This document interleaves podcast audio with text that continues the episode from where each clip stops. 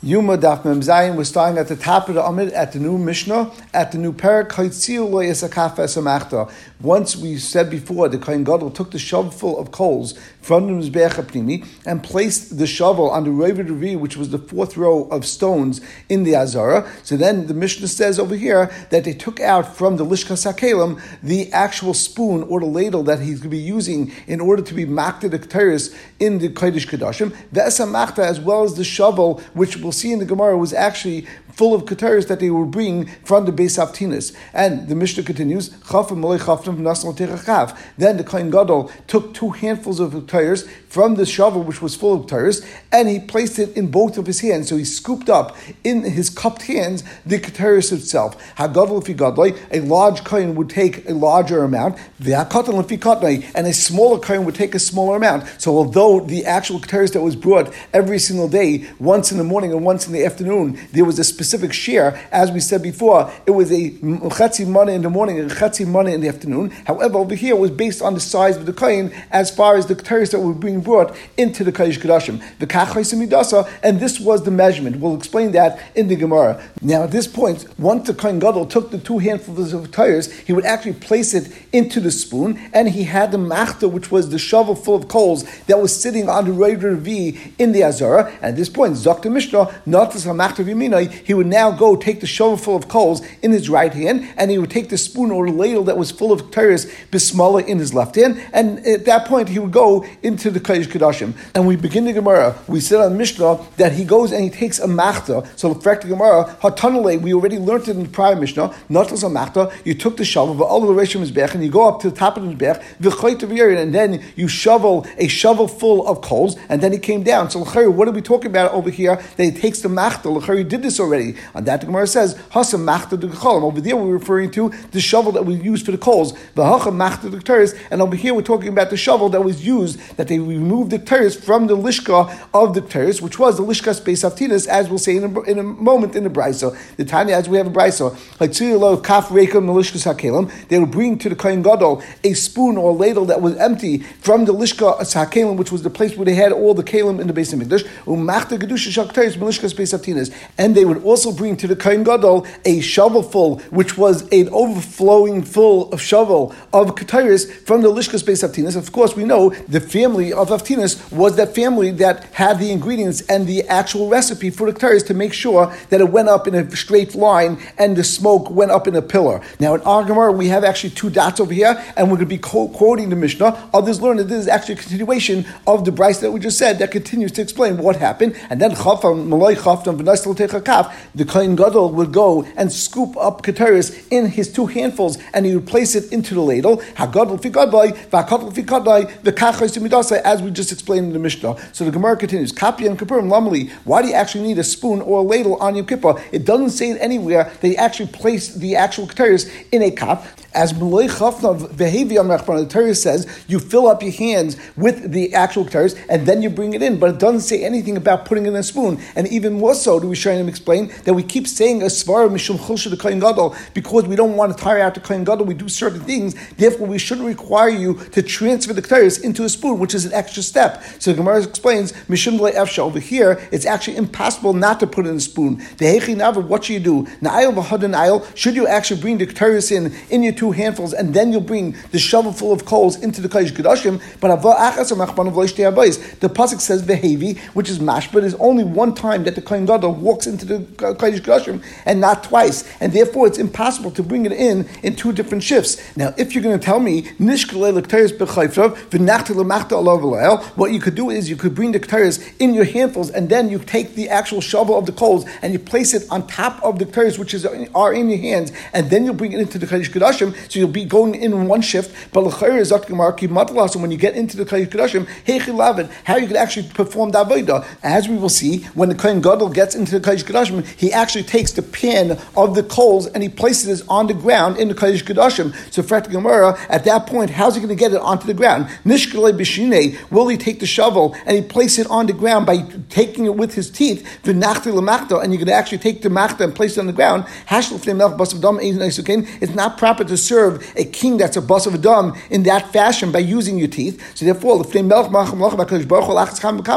course, you're going into the most holy place to the Kodesh Kodashim on Yom Kippur in front of HaKadosh Baruch Hu, for sure you shouldn't be doing that. Hilkach Efsha, therefore there's no possibility to do Avodah in any other way. The Kivan the Efsha, Dinan Kid Ashkam Nasiyim, and since it's actually impossible to do Avodah in any other way, therefore it must be that going to do the actual Avodah of the Keteris like we find by Nasiyim, as it says in the puzzle, Kaf Achas Asar Zav, Malaya Keteris, and therefore we take the Kaf in our left hand, which has the Keteris in them, and then we take the shovel with the coals in our right hand. As we just explained, that the shovel with the actual coals is in the Kohen Gadol's right hand, and the spoon or the ladle with the Keteris is in the left hand. So for Gemara, Yitziva Ba'ara Ugyur B'Shmei Shmai doesn't make sense that the resident, the most kosh of a thing, is on the ground, and the stranger or the visitor is actually in Shmayim, which means it's a lashon to tell us that how could it be that the Keteris, which is the Ikka Kapara and the Ikka Voida, is going to be something which is going to be in the left hand. We always know that the most chashav thing we place in the right hand. So why we placing the spoon or ladle in your left hand? On that, the Gemara says, Zumaratis. It's a very simple reason because even though you may be right that the Keteris is the ikavoida, however, we know that the cold in the shovel were three kav, and therefore that was much heavier, and we want to make sure that the Kohen Gadol could hold it in a good manner and it doesn't tire him out. So he holds the shovel with the coals in his right hand, and he holds the spoon with the Keteris in his left hand. And the Gemara says, and even it would be a situation where the Kohen Gadol's hands are larger, and therefore he actually is able to hold in his two handfuls three kav, and therefore it's exactly the same amount. We still say that he holds in his right hand the shovel of the coals, and his left hand the keteris. And Rashi points out, the. Therefore, based on the light plug, the Kohen Gadol actually holds the keteris in his left hand. The Gemara now continues and says, and this is similar to the Meiser Rabbi Shmuel ben Kimchas. Now, Pashup Shah in the Gemara is that even by Rabbi Shmuel ben Kimchas, that his hands were so large that the actual keteris was even more than the actual uh, coals. Still, we would say that the Kohen Gadol would hold it in his left hand based on a loy plug, as we just explained, and that's how Rashi seems to understand this Gemara. Now, according to the Gersa that we have over here that says Zucham v'tzuzanenes, then the Gemara is actually asking a question and saying, very good when it's actually equal, then it makes sense as a loy plug, we're going to say, hold the keteris in your left hand. But by Reb Shmuel ben Kimchas, where he actually had his handfuls were much larger than Lechera. Why over there don't we say that, at least in that case, we should say that Rabbi Shmuel ben Kimchas should have placed the Keteris in his right hand? And the Gemara responds that even in a case where the actual Keteris would be a larger share and a larger amount than the actual coals, still we say Zucham and since the coals are very hot and the, the actual Keteris is cold, therefore, in order to control them better, the Kohen Gadol would hold the hot coals with the shovel in his right hand and the Keteris with the spoon in his left hand. And the Gemara brings the story about Rabbi Shmuel ben Kimchas. Amr Rabbi Shmuel ben Kimchas, they said about Rabbi Shmuel ben that the measurement of keteris that he had in his hand after he did the mice of chafina was four kav, which is of course more than the three kav of the coals that we brought into the base of English, as we explained before. And Rabbi Shmuel would actually explain why he was actually this size. He would explain because all women have zerid, but my mother's zerid was greater than everyone else's zerid. And what does that mean? Some explain this that's relevant to the brand cereal that women that were pregnant used to eat. And therefore, he was saying all women would eat this brand cereal, but my mother brand was so much greater and she ate the right amount in order that it caused that my development was better, and therefore I came out stronger. And just like Rabbi Bayonis says, the Amr Rabbi Bayonis and the Amr Rabbi by eating bran, which is some sort of a wheat product, it is beneficial for someone who is a chayla, and a woman that's mubaris is considered a chayla. Others say what it's referring to is shich v'zera, and just like Ravo says, Ravo ramik Ravo asked the following stira. It says in the pasuk in Shmuel about Tazreini Chayil Muchama, and then it says Viksiv Hamazreini Chayil Muchama, also a pasuk that David HaMelech said, but this is in Tehillim, and both pasukim actually have the exact same pasuk. One pasuk reads about Tazreini Chayil Muchama Tachriya Kame Tachtaini, and the other one says about Tazreini Chayil Muchama Tachriya Kame Tachtai. But in any case, the point is that the first pasuk says it without an aleph, and the second pasuk says it with an aleph, and the general word of a Tazreini with an aleph means to have strength. So David HaMelech was saying that Kosh Baruch Hu gave him strength to go out to war. But Ravo is that L'chayr, why in the first pasuk is it chasa aleph and but Hazreni without an aleph sounds like the lashon of Zoyer to winnow and separate the chaff from the wheat, which is like being bayra eichel minapselis. And Ravo therefore explained that Amar David Baruch Hu, that what David was saying in front of Hakadosh Baruch Hu is as follows. As we know, every single person, in order to have klita shich zera in a woman, in order to become uberes, it has to be that there was one zera that was stronger than the rest, like Rashi says, and therefore, what David HaMelech was saying, that even though most women would have actual zera that came into them was one of the strong ones, but I even had the greatest of those all, and the even stronger one, and that caused me to become stronger. And Rabbi Shmuel ben Kimchas was saying the same thing, that although every woman, in order to be Misaberes, become pregnant, they get pregnant from the one that's strongest, but my mother's zera was even stronger than that, and that's why I had extra strength. Another thing they said about Rabbi Shmuel ben Kimchas, Pamachas, one time on Yom Kippur, it was a middle of Aveda, and he went outside of the base of Migdash. I am ashamed to explain that he was going to speak to someone that was very important and very politically powerful. And he was speaking to one of the Arabs, Bishuk in the Shuk, and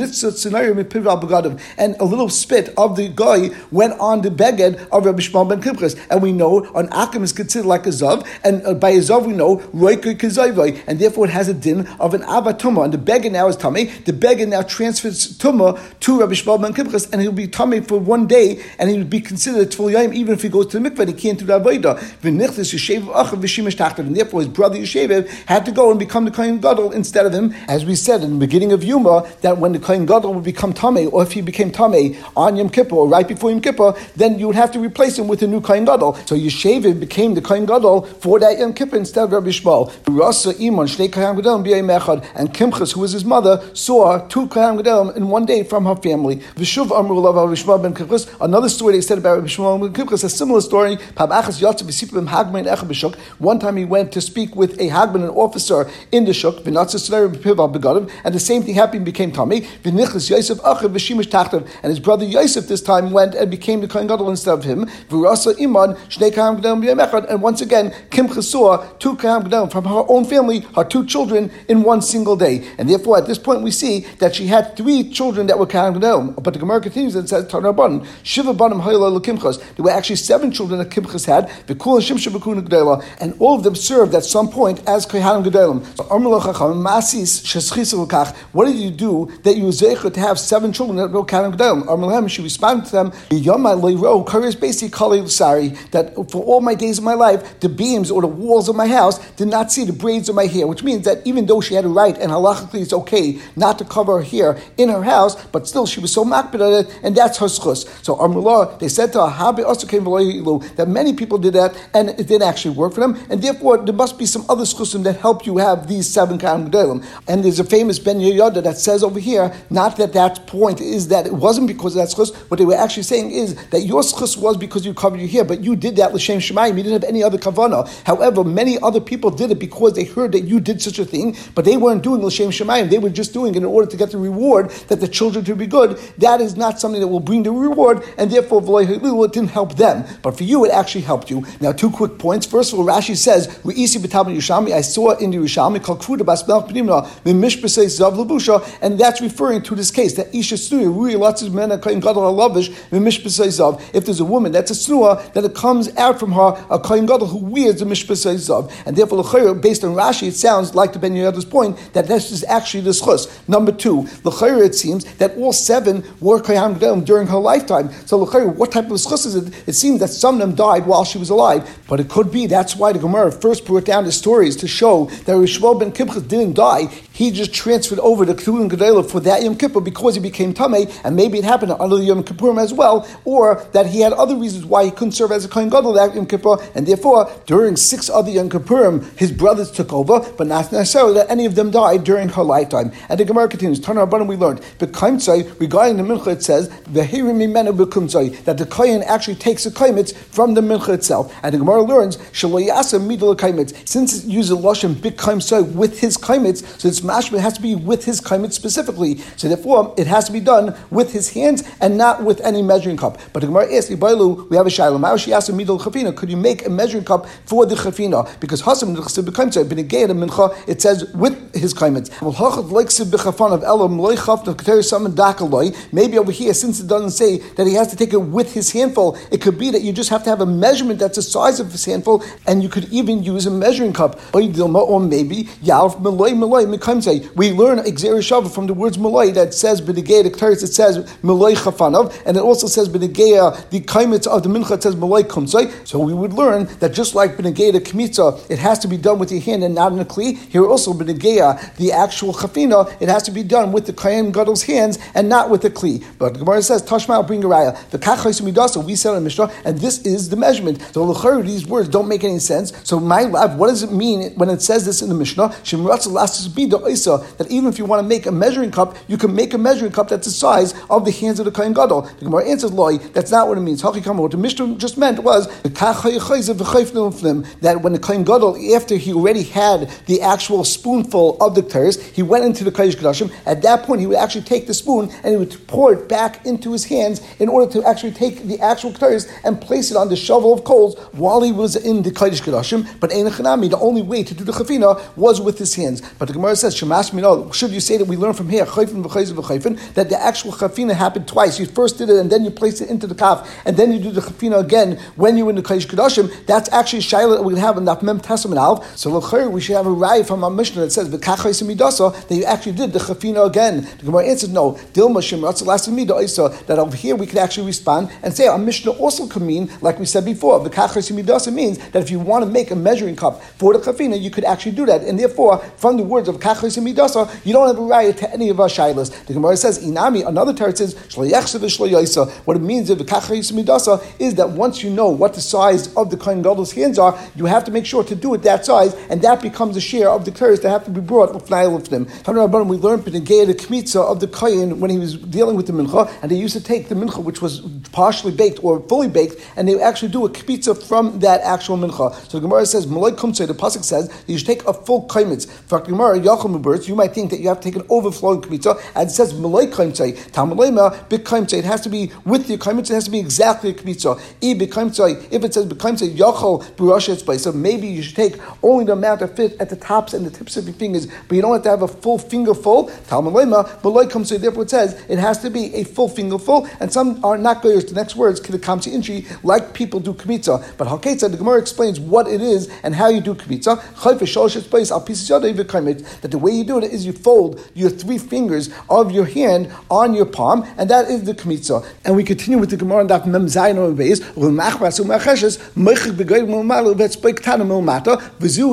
that there were two different types of menachas. The one called the minchas machves and one called the minchas macheshes, where Rashi says they were mine tigan, they were fried already before you actually did the kmitza. Rashi says sheina friyas tchila b'chayzu paitan, and afterwards you break them apart. The kasha kmitzasa maliyas muvaretzes yitzim kmitzas minchas elas shemritzasa neiflam melein, and therefore over here it's much harder to get an exact kmitza because they were larger pieces and therefore they would stick out at the top and the bottom of the kmitza. And whereas flour would just fall off by itself and you didn't have to do any maisa to get them off. Over here you had to figure out how to make it an exact kmitza. As you said, it has to be an exact kmitza. So liya is meicha shemayla. You have to take the kohen's thumb and he has to take it and straight, scrape off all the extra and excess that's sticking out at the top of his kmitza.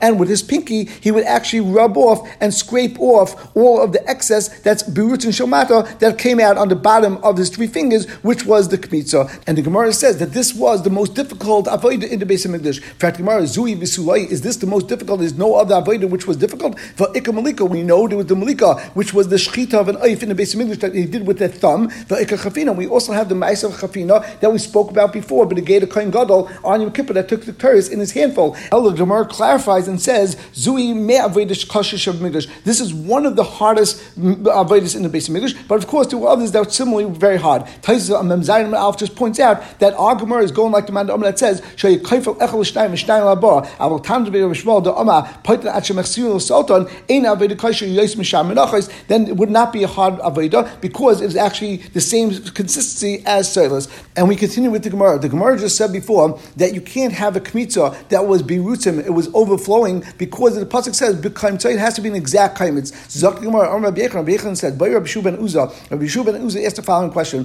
Beina benayim, if you have some flour or some of the mincha that gets between your fingers, shalmalai kumtzai ma, what would be the din in that case? Is it considered that's part of the kmitza, or is that considered part of the shirayim? It's considered part of the leftover of the mincha, which doesn't go on the mizbeach. So our papa, our papa says the the.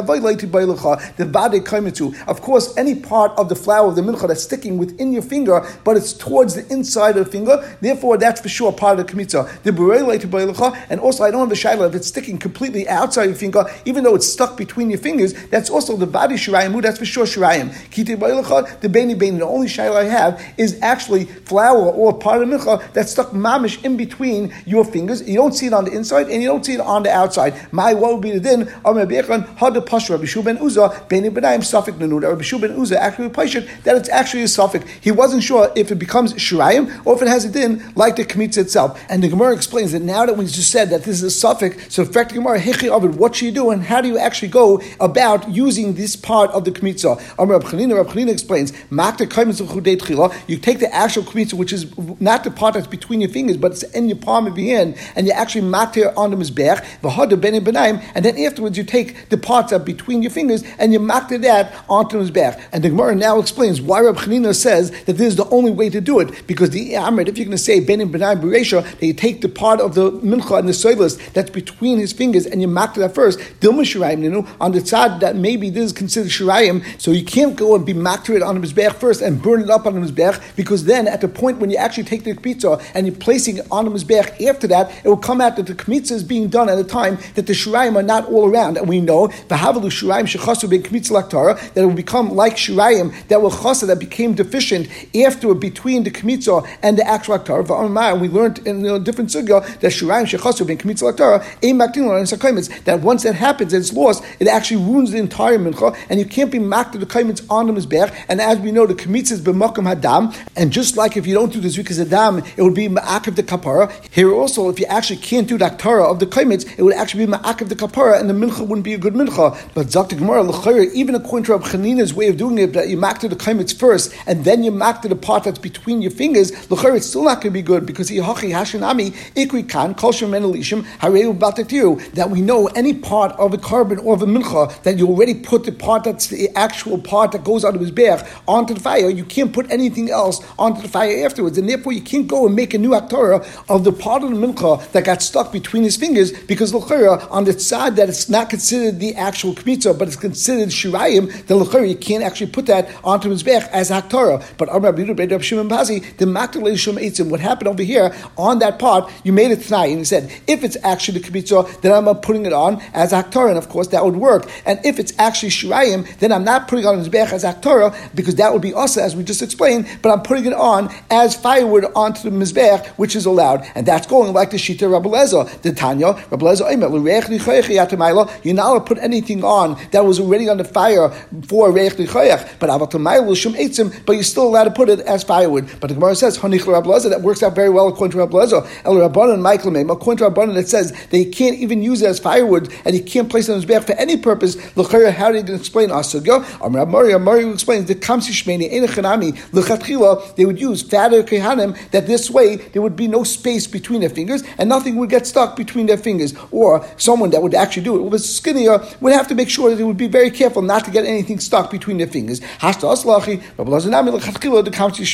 Even according to Rabbi Lezer, would come out. Rabbi Lezer doesn't say that we should put something onto the mizbech as firewood. Of course, it's only b'diavad, and therefore, even according to Rabbi we should go and lechatchila use someone that was fatter in order that we shouldn't have this problem, and therefore nothing will get trapped between the kohen's fingers, and we will stop over here.